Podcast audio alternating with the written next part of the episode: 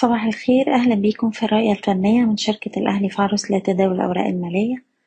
8 فبراير 2024 في جلسة امبارح المؤشر شهد ارتداد قفلنا على ارتفاع اتنين وربع في المية عند مستوى سبعة وعشرين ألف تسعمية وخمسة. وأحجام التداول كانت مرتفعة نسبيا.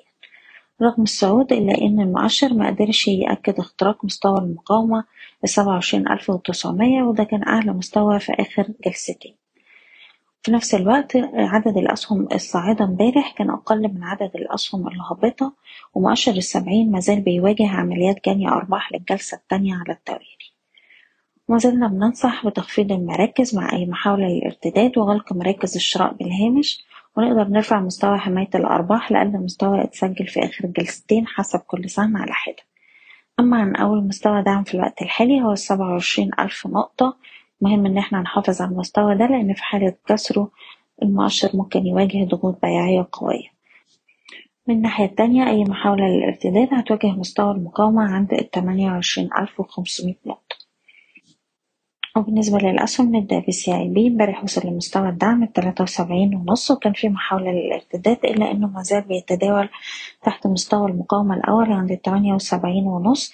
محتاجين نتجاوز المستوى ده عشان نقدر نشوف مستوى المقاومة التاني عند الاتنين وتمانين.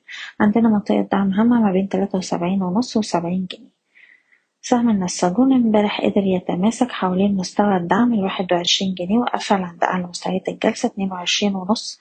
بأحجام تداول عالية وشايفين السهم مازال بيستهدف مستويات التلاتة وعشرين تمانين والأربعة وعشرين تسعين. سهم أوراسكوم كونستراكشن نقدر نحتفظ فوق المية وتسعين جنيه وفوق المنطقة دي نقدر نجرب على مستويات الميتين والميتين وعشرة. سهم الإنتاج الإعلامي. امبارح كان فيه صعود قوي بأحجام تداول عالية والسهم قدر يقفل عند أعلى مستويات الجلسة وبيتداول دلوقتي بالقرب من مستوى المقاومة الهام الخمسة وعشرين جنيه. تأكيد اختراق المستوى ده الأعلى بأحجام تداول عالية. هتبقى إشارة صعود قوية وتستهدف مستويات التسعة وعشرين والاتنين وتلاتين جنيه.